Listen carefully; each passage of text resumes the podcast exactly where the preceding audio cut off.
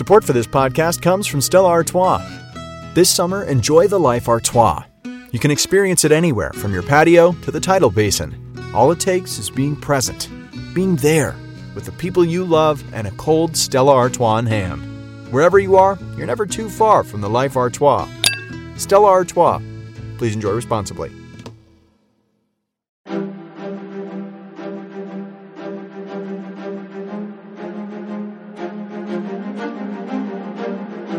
Hello, and thank you for listening to The History of World War II podcast, episode 275 The Fall of Singapore. Last time at 8:15 a.m. on the last day of the first month of the new year, the last of the British-led troops crossed over the causeway onto Singapore Island. There was no panic and no one ran. If anything, it was a well-executed retreat but a retreat nonetheless. This was all that was left of the Allied territory of the Malayan campaign. For the British to drag this out, victory on any scale seemed impossible at this point. What was needed was a steady stream of men, material, and planes coming to Singapore. Yet that was hardly a simple affair, as the enemy was coming to control more and more of the skies and sea lanes around the lone British holdout. As for the incoming air power, their focus had been on covering the convoys en route and those recently arrived. Still, some nighttime raids were attempted on Japanese controlled airfields, such as at Kuala Lumpur and Kuantan on the east coast. Joining the British bombers were Dutch Glenn Martin bombers and American B 24s, operating out of Java but they inflicted little damage, certainly not enough to hold up what was coming next the Japanese attempt to cross the Johor Strait. Making an almost impossible job even harder, reinforcement fighters and bombers had to come from India, but as the Japanese were getting squared away in Thailand to the north, the would be addition to the Singapore air defense had to fly through this gauntlet now. In most cases, fewer than half survived the journey, and they were now without their ground crew support, which kept them operational. Even worse, by mid December, with the Japanese setting up an airfield in southern Burma, even this route was now closed. After this, all fighter planes, due to their limited range, would have to come by ship. 51 hurricanes arrived on January 13th, and two weeks later, another 48 came from the carrier Indomitable. But would it be enough? That answer came quickly enough. In mid January, the Allies tried to use this injection of new fighters to retake the skies over Singapore and southern Malaya. But it was not to be. Between the Japanese pilots' combat experience and superior numbers, they remained masters of the third dimension.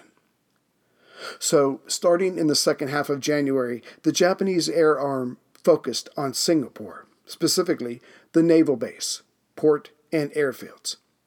Daily, some 27 bombers, covered by escorts, would fly over and seek out targets.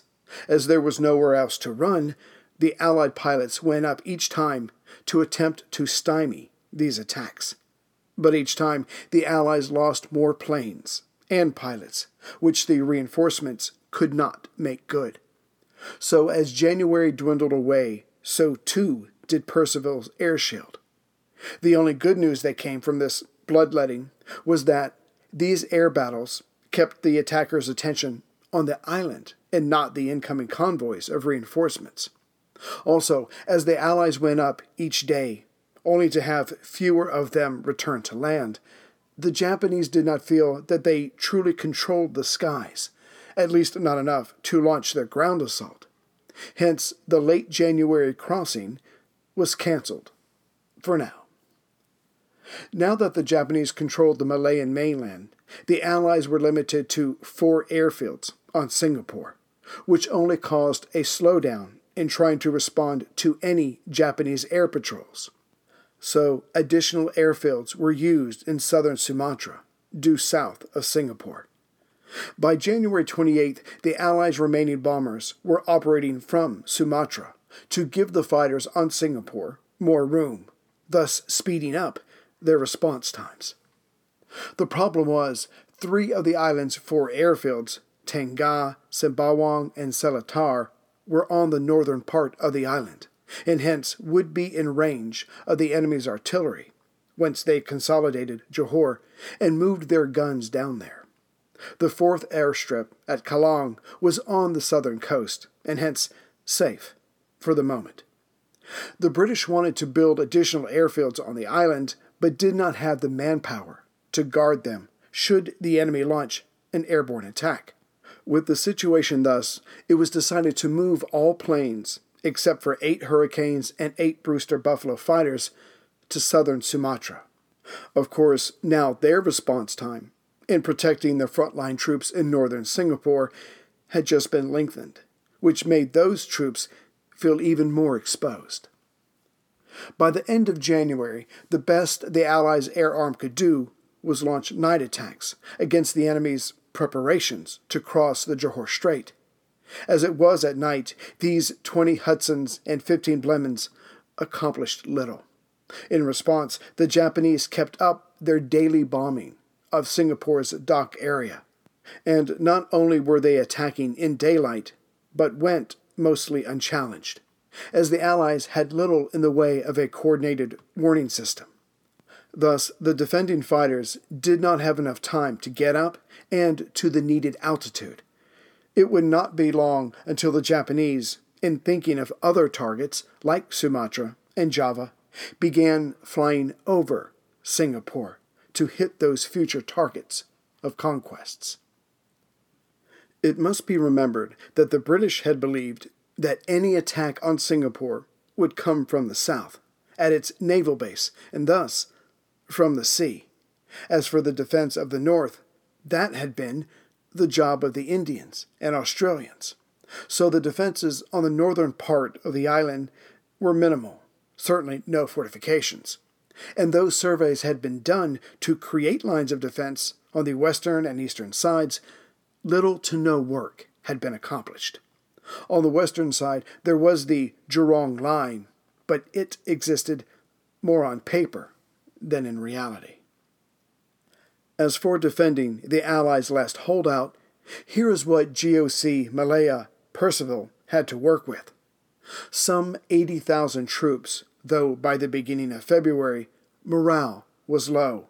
Many were undertrained, and few were fully equipped. Of the 38 battalions on the island, only 13 were British, and two brigades of these were at full strength only because they had seen no fighting thus far. All other British units were under strength. The six Australian battalions were at full strength, but only because recently arrived and barely trained replacements had been thrown in. There were two Malay battalions, but Percival honestly had no idea how they would do, as well as three local volunteer battalions, so they were given guard duties. Looking at his maps, Malaya General Percival believed that if he was to invade the island, he would attack the northeast part of the strait. So that's what the Japanese were probably going to do. Then again, because they control the sea lanes, there might be an amphibious assault. Then again, there could be an airborne invasion. So Percival believed that he had to defend all 70 miles of coastline. There was simply no other way to give his command the best chance of surviving. He had also decided it was best, though far from perfect, to try to stop the Japanese from crossing over versus letting them land and then try to push them back into the water. He did not have enough experienced troops for this kind of maneuver, nor did the geography lend itself to this type of defense. The good news was that the defenders had an impressive number of artillery, some 226 guns of all caliber. These could be used with devastating effect when the Japanese tried to come ashore. On the other hand, a system was not in place to coordinate these guns against the enemy. Thus, the defense of the island along with these guns, was divided up into three parts. The northeast central area, the supposed point of attack, would be protected by the 11th Indian Infantry Division and the British 18th Division, and they were given many of the available guns. The western section of the island would be held by the 8th Australian Infantry Division and the 44th Indian Infantry Brigade. The southern section, the least likely to Percival's thinking, would be shielded by Malay and volunteer troops. It must be noted that none of these sections' leaders thought this was a good idea. But orders were orders. Support for this podcast comes from CDW and Dell Technologies. At CDWG, we get that migrating your agency to a hyper-converged infrastructure is challenging. Like me switching to decaf. Gotta do it, don't want to do it, but gotta do it. Whoa, slow down, friend. CDWG's experts can help simplify your transition from legacy to hyper-converged infrastructure with Dell Technologies solutions that offer speed and agility. Do it, do it. Have you done it? Is it done yet? Why isn't it done yet? IT orchestration by CDWG. People who get it. Find out more at cdwg.com slash Dell Tech. As for the Japanese, they had reached the Strait of Johor on the last day of January, as the last Allied unit had marched over the causeway before it was destroyed. The way things stood, Yamashita's 5th and 18th Divisions were to the west of the causeway, with the Imperial Guards Division to its east. Setting himself up in the Sultan's palace, built in 1866 near the causeway, Yamashita spied the enemy's dispositions and surmised that their best troops were to the northeast, and he was right, anticipating Percival so his main attack would be elsewhere. Yamashita would narrow his attack to the northwest corner of Singapore, in between the Kranji Reservoir to the north and the Murai Reservoir to the west. On the far right of the main attack, the 18th Division would go in, in two waves. The first would be of two regiments and a battalion, to be followed by two more battalions for the left flank of the main attack, but still in the northwest corner. The 5th Division would attack with three regiments at first, then with another regiment in reserve. Also supporting the 5th would be the 1st Tank Regiment, as this was 16 Japanese battalions pushing hard against an area that was only four and a half miles long. It was hard to imagine the Australians in that area holding them back. Then again, if the defenders were ready, then the massed invaders may end up tripping over mounds of their own dead. Like the Malayan campaign, speed was essential to the Japanese. And Yamashita knew that his overall force was facing three to one odds, but thus far, audacity had seen him through. Why change now? But to keep the other Allied formations in place, so the Australians would bear the brunt of this attack alone. On the eastern side of the entrance of the northern reservoir, the Imperial Guards would be sent in there. This attack would be of seven battalions, along with the 14th Tank Regiment. Facing them would be the 27th Australian Infantry Brigade. Whether the Imperial Guards controlled their area within a short time after the attack was irrelevant. They were a diversion. As such, they would only have 30 collapsible boats to get across the Johor Strait, though the other invasion points promised to send over their craft once they were done.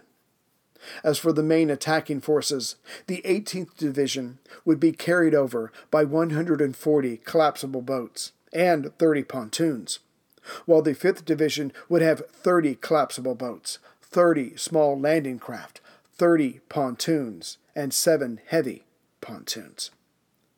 Obviously, this was a limiting factor that Yamashita could have done without.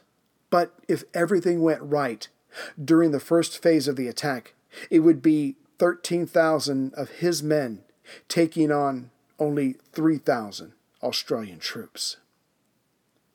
As the attack was to commence between 10 p.m. and midnight on February 8th, Yamashita did not move the bulk of his forces to their jump off points until the day before.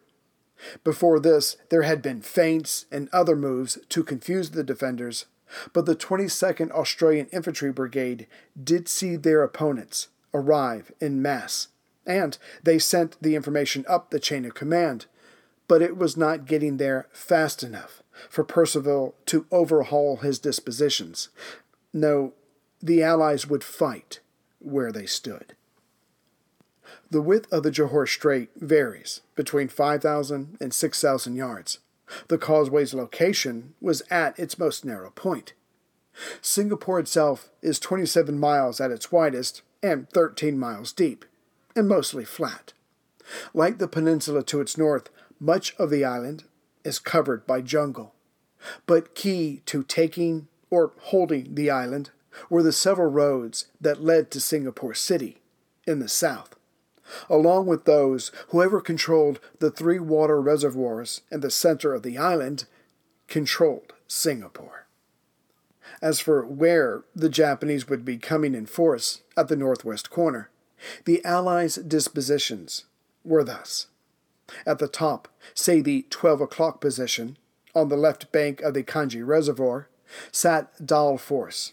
Then to their left, at the 11 o'clock position, was the 220th Battalion of the 22nd Australian Brigade.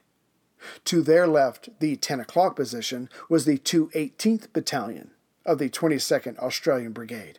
And to their left, at the 9 o'clock position, was the 219th Battalion of the 22nd Australian Brigade.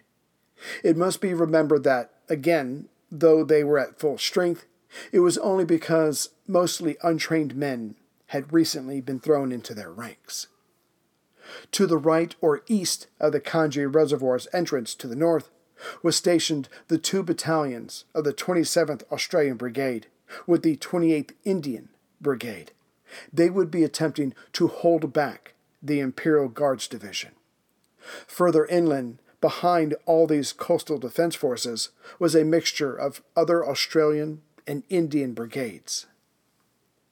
As the sun rose on February 8th, the day of the Japanese attack on Singapore, their air arm and artillery opened up on the various battalions of the 22nd Australian Brigade. This went on all day, but when the sun went down, it intensified even more. The Australians made their peace as best they could and waited. At 10:30 p.m., landing craft were spotted coming across. The Australians didn't panic, but chose their targets and fired, and kept firing. But as they had no significant artillery supporting them in their section, the Japanese were able to, more than less, come ashore safely. And once ashore, their numbers dominated.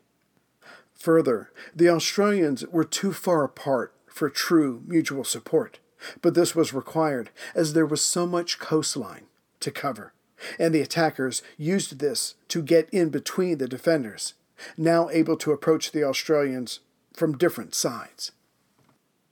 As it was, a successful defense of the northwest coast was impossible. By 3 a.m., February 9th, the most forward companies of all three Australian battalions were ordered to pull back.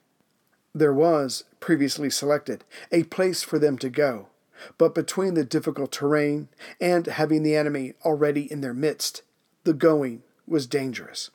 In fact, only half of the men of the 218th Battalion reached their new line, and those numbers were better than the other two battalions. The 22nd Australian Infantry Brigade had just been cut down significantly. Now that Percival knew where the main attack was, he ordered his only real reserve, the 12th Indian Infantry Brigade, to help the bloodied Australians. Still, it would take time for the Indians to get there. Hence, the Japanese spent February 9th pushing further inland. As the sun went down on February 9th, Yamashita was pleased, as the first day's goals had been met. The enemy was pushed off the coast of the northwest corner. Now more of his men could come ashore safely, and during the day of February 9th, 10,000 more troops were sent over. With Phase 1 completed, Yamashita knew the enemy would commit their reserves to the beleaguered northwest corner. So during the 9th, he had the artillery with the Imperial Guards Division hit the 27th Australian Infantry Brigade, who were just to the right of the Kranji Reservoir. Then, at 10:30 that night, the Imperial Guards began to cross over. Yet the 27th Australian Infantry Brigade did a better job than their comrades of the northwest corner in terms of their opening defensive move. As the Japanese were coming over, the Australians leveled their machine guns at the approaching crafts and opened up. Many guards fell into the water or arrived on land dead. In fact, it got so bad, General Nishimura of the Imperial Guards asked Yamashita to call off this attack. But Yamashita said no, believing it was only a matter of time before the enemy retreated, as had happened the day before. And this was true enough. Once the 27th Australian was pushed back a few hundred yards, their concentrated fire began to dissipate. At 4 a.m. on February 10th, the commander of the 27th Australian Infantry Brigade ordered a retreat. This allowed the attackers to bring over more men in relative safety. Getting back to the 22nd Australian Brigade of the Northwest Corner, they were ordered to hold out in their current position near Bulim, about three miles from the coast. Then, on February 10th, the Australians were told to fall back to the Jurong Line, which started at the southern end of the Kranji Reservoir and ran south, and placed themselves in between the 12th and 44th Indian Brigades.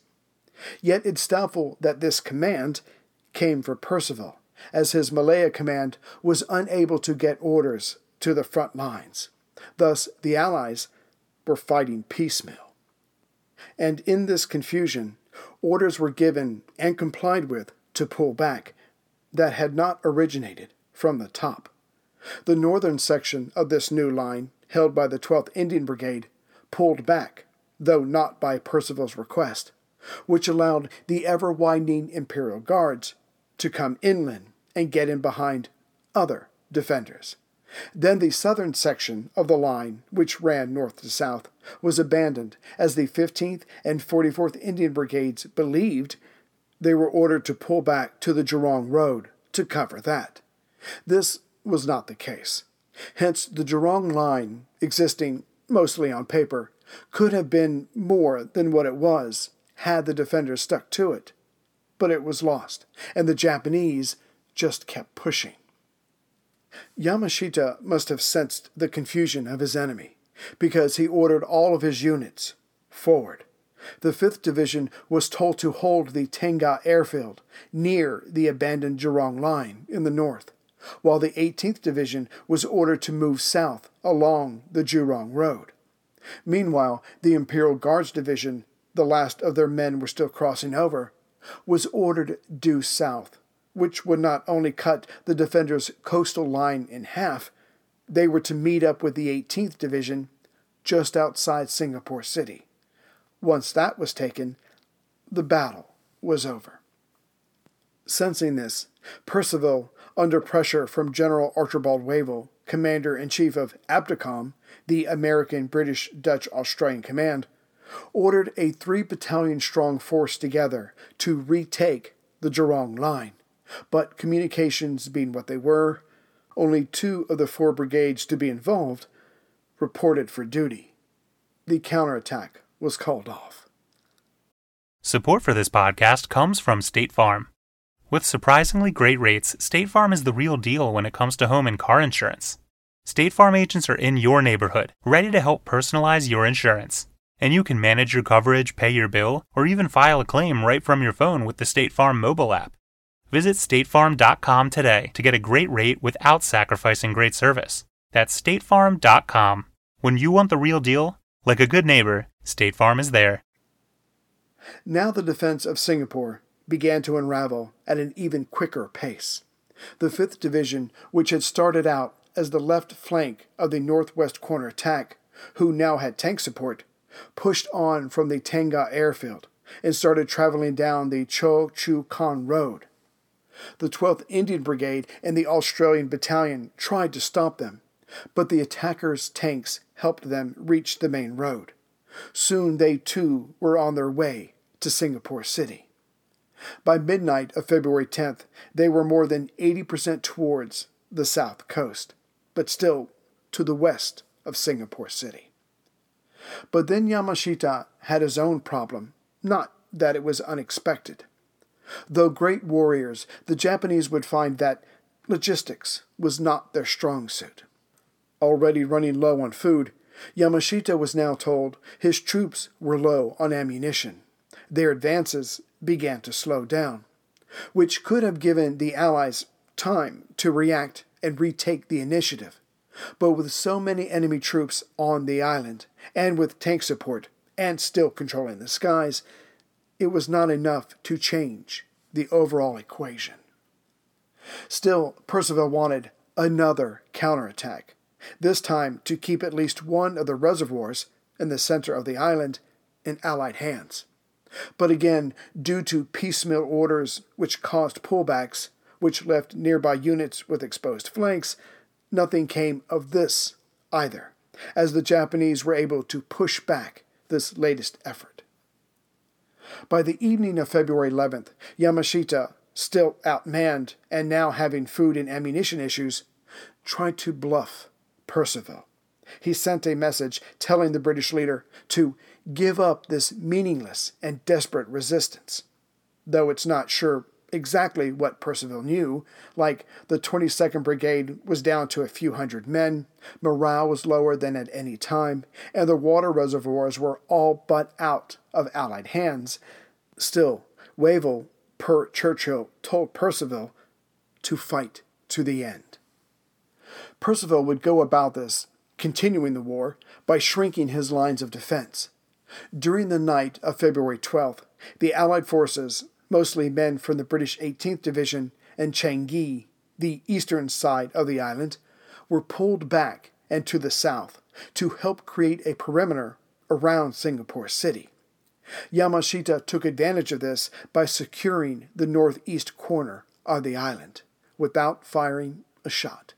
Then he told his men to march south until they made contact with the defenders' newest defensive line, just above Singapore City.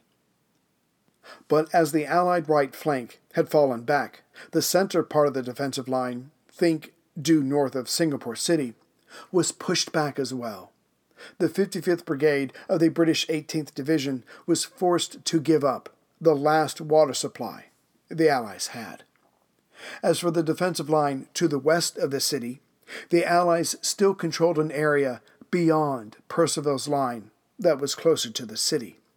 This outer line to the west was manned by, in a semicircle from north to south, the 12th Indian Brigade, the 22nd Australian Brigade, the 44th Indian Brigade, and, closest to the coast, the 1st Malaya Brigade, which had not yet seen combat.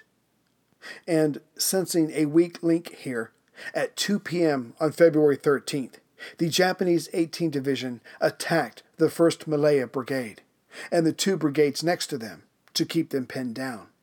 This worked as the western line was forced back to Buona Vista, about halfway between where they currently were and the defensive line closer to Singapore City. Also on the 13th, the Japanese engineers were able to rebuild the causeway. Now tanks and troops were coming over at a faster rate. This was reported to Percival and his senior officers, specifically Lieutenant General Sir Lewis Heath of the Indian Third Corps and Major General Gordon Bennett of the 8th Australian Division. They recommended surrendering, but the commander refused. However, surreptitiously, he did ask Wavell for the ability to decide for himself when to capitulate. But General Wavell, per Churchill, said no. The next day, February 14th, the Japanese 18th Division again came at the western part of the defenders' line. Again, the Malayan Brigade was focused on. In fact, Company C of the 1st Malay commanded by Second Lieutenant Adnan bin Saidi, who were defending Bukit Chandu, in the late morning successfully fended off an enemy attack who tried to be clever by dressing up as Sikhs. This did not work, and the Japanese troops went down hard. But the enemy was back two hours later, and this time did not bother with any sleight of hand. In fact, it was 13,000 attackers versus the surviving 42 men of the company. The Malayans were slaughtered to a man, which allowed the Japanese to reach Alexandra Barracks Hospital. As it was a medical facility, a British lieutenant came out, carrying a white flag, and approached the Japanese. He was soon bayoneted to death. Within 24 hours, all but a few of the patients and staff, about 323 people, were dead, murdered. One survivor, Private Arthur Haynes of the Wiltshire Regiment, would write of the account. With the hospital taken, the Japanese 18th Division was now in proximity to Percival's wall around Singapore City. The situation was hopeless, and everyone knew it. Morale dropped to its lowest level, and some of the defending troops began to desert. During this time, and for the last few days, demolitions were carried out. The naval base had already been wrecked, as had many rubber and tin melting factories. The broadcasting station was now gutted, and all Treasury notes were burned. The previous day, or rather night, the last of the ships were ordered to depart for Java and Sumatra. By February 14th, the Japanese 18th Division was only 3,000 yards from the outskirts of the western side of the city. To the north, the 5th Division, supported by tanks, was fighting in the residential area in the outskirts of the city. Only on the eastern side had the enemy been checked. But adding insult to injury, Percival was informed that the city's water supply was precarious. There was, by now, some one million people crowded into Singapore City. Throughout the 14th, the Japanese continued shelling and bombing the city, causing ever mounting civilian casualties that had to be dealt with. The next day, February 15th, at 9:30 a.m., Percival held another meeting. First, they were told that the water would run out in 24 hours. The wounded were only mounting, while supplies to deal with them were dwindling. For Percival, it was simple. Either they launch a counterattack to gain the area around the closest reservoir, though they were short on heavier ammunition and fuel, or surrender. It was then Wavell radioed and gave Percival latitude to surrender if resistance was impossible. Percival decided it was not. Thus, on February 15th at 5:15 p.m., Percival and his chief of staff asked for, received, and followed Japanese instructions. They went to the Ford factory at Bukit Timah, just outside the city limits to the west, to meet the enemy face to face. Yamashita wasted no time and demanded an unconditional surrender. Percival demurred, hoping for more concessions. The Japanese general replied by threatening to renew his attacks. After 55 minutes of this, Percival agreed. The document making this official was signed at 6:10 p.m., becoming effective at 8:30 that night. The campaign to take Malaya and Singapore had lasted for 70 days. As Singapore, the Gibraltar of the East, was to hold out indefinitely to be a ready port for when the mighty British Navy returned in force, it was the greatest military defeat in British history. Further, ABDACOM, or the American, British, Dutch, Australian Command, headed by General Sir Archibald Wavell, which was to provide a barrier against the Japanese and run through the Malayan Peninsula, Singapore, and the southernmost islands of the Dutch East Indies, was disbanded on February 25th when Wavell resigned. It had just been created the previous month, on January 7th. With the Eastern Command structure in tatters, General Douglas MacArthur was ordered to proceed to Australia. He would be made Supreme Allied Commander, Southwest Pacific Area, which included Australia and New Guinea. To the east of MacArthur, that would be under the Pacific Theater of Operations, led by Commander in Chief Admiral Chester Nimitz. With the battle over, the Japanese now had, for their war effort, besides the oil of the Dutch East Indies, 40% of the world's rubber, 60% of its tin. This had cost them 9,824 casualties. For their pains, the Allies lost 138,708 soldiers, of which 130,000 of those were now POWs of the Japanese Empire. Indeed, talk began of the invincible Imperial Japanese Army. For the Allies, their casualties broke down this way 38,496 British, 67,340 Indian, and 18,490 Australian, and 14,382 local troops.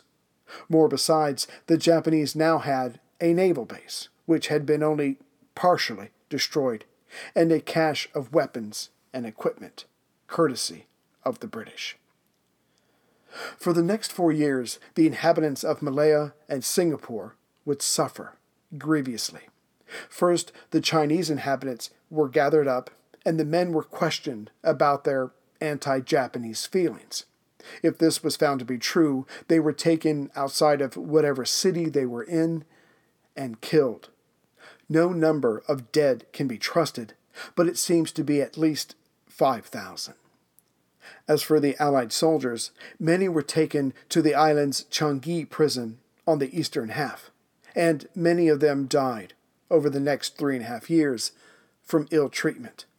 Others were shipped out to be used as labor, but due to their treatment on those ships, and once they arrived at their destination, many of them died as well before the war was over.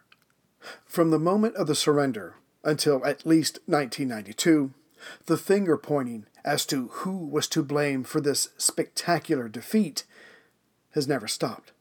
The defenders had more men, but in the end, the conduct of that defense, in terms of planning and equipment, really the lack of equipment, as there had not been a single tank on the island, has to take top billing for explaining the defeat. And one of those crowing the loudest that it was the fault of the British was Major General Gordon Bennett.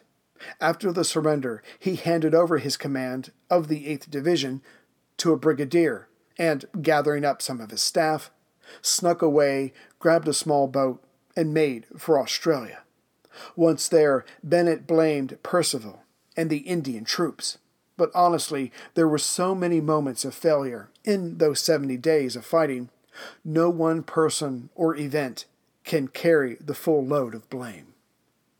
Ironically, Adolf Hitler was less than excited about the fall of Singapore. For him, with his worldview, it was a setback for the white race to have been beaten so quickly by Asians, even though they were his allies.